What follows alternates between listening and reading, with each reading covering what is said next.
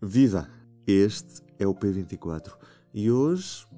o lugar do Reino Unido no mundo. Nesta terça-feira, o Primeiro-Ministro do Reino Unido, Boris Johnson, falou sobre a nova política externa e de defesa do país. Os portugueses costumam salientar como tem com os britânicos uma aliança que já dura há vários séculos e que se apresenta também como a mais antiga aliança diplomática que ainda está em vigor neste momento. Mas neste P24 vamos perceber para onde olha o Reino Unido neste futuro pós-Brexit com o jornalista do público, António Saraiva Lima. Ora viva, António! Ruben, estás bom, pá?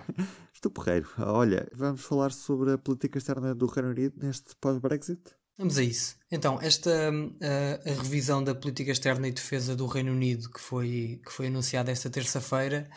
um, tem precisamente o objetivo de valorar não uma posição de isolamento, mas uma posição de, pá, de autonomia, de independência, uh, que, segundo o governo do Boris Johnson, só foi possível com a saída do país da União Europeia no ano passado. Estamos a falar de um documento estratégico que tem pouco mais de, de, de 100 páginas e que, e que dá finalmente corpo a um daqueles lemas do Brexit eh, que foram muito repetidos durante os últimos anos, o, o Take Back Control, o Get Brexit Done. Uh, desta vez trata-se do de Global Britain, um, ehm, ou da ideia de Global Britain, que é, por um lado, neste documento, uh, é quase uma espécie de, de, declaração de intenções do Reino Unido para a próxima década, uh, e por outro lado, também é uma dizer, é quase como uma lista de promessas, uma lista de, de prioridades geopolíticas um, que o governo britânico entende como, como fundamentais para desempenhar este novo papel que acredita ter um, na ordem internacional. Este documento mostra também uma aposta clara em mostrar eh, a autonomia da União Europeia, um, mas por outro lado, uh, há aqui também uma prioridade estratégica claramente definida, que é a aposta na região do Indo-Pacífico, um, que o Reino Unido diz que, diz que é o centro geopolítico do mundo, que é o motor do crescimento mundial e que é uma área geográfica que vai desde, uh, desde a Índia, uh, passando pela China, Japão, Coreia do Sul, uh, os países da ASEAN,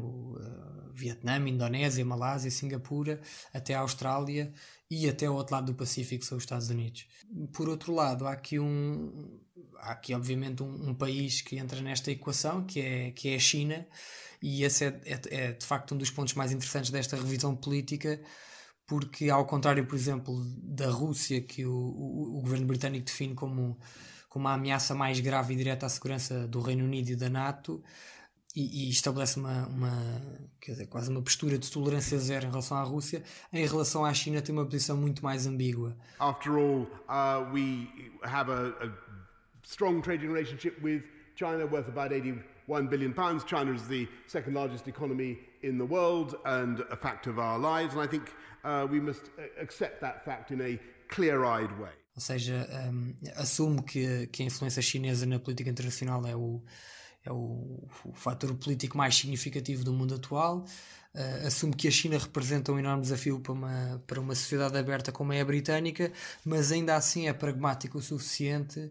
um, para dizer que, que, que, a China é o país que contribui e que vai contribuir para o crescimento global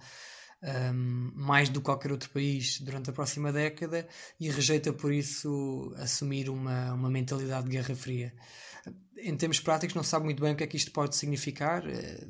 quer dizer, o Reino Unido diz que, por exemplo, vai enviar o, o porta-aviões Queen Elizabeth para, para a região asiática ainda este ano, uh, diz que se quer envolver ativamente na região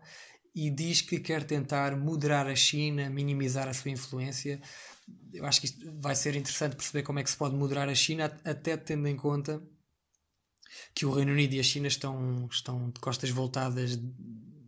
por causa da questão de Hong Kong. Vai ser interessante perceber como é que, que, é que o Reino Unido quer dizer com moderar a China. Uh, o Boris Johnson foi ao Parlamento apresentar este, este plano e disse uma frase muito interessante um, que também mostra um bocadinho esta, esta postura em relação à China, que é ele, ele diz basicamente que este documento vai ajudar o Reino Unido a reaprender a arte de competir contra Estados com valores opostos. There is no question that China will pose a great challenge for an open society such as ours. But we will also work with China where that is consistent with our values and interests. Outro dos destaques deste documento é, é de facto a intenção de revitalizar a chamada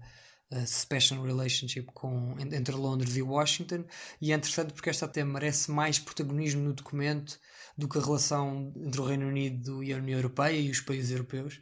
Um, o governo britânico diz que, pronto, reforça que os Estados Unidos são são, um aliado, são o aliado e o parceiro estratégico mais importante um, do Reino Unido, destaca as ligações históricas, as ligações uh, linguísticas e identitárias entre os dois países e diz que quer reforçar a, a, parceria numa série de áreas de, que vão desde a defesa aos serviços de informação, de contra-terrorismo, relações comerciais, serviços financeiros, cibersegurança, meio ambiente. Um, basicamente é aqui tentar aproveitar aqui também uma janela de oportunidade que foi trazida um, com a eleição de Joe Biden, que pode trazer para cima da mesa mais multilateralismo, em contraste com, com a postura mais protecionista, mais isolacionista do Donald Trump. E aqui a questão é precisamente, eu acho daí eu ter dito há pouco que isto era uma declaração de, de intenções mais do que qualquer outra coisa, porque aqui a questão é precisamente que todos estes objetivos que o Reino Unido coloca neste documento não dependem apenas, naturalmente, do, do Reino Unido, mas de todos os outros países, não é? E é aqui que entra uh, precisamente a questão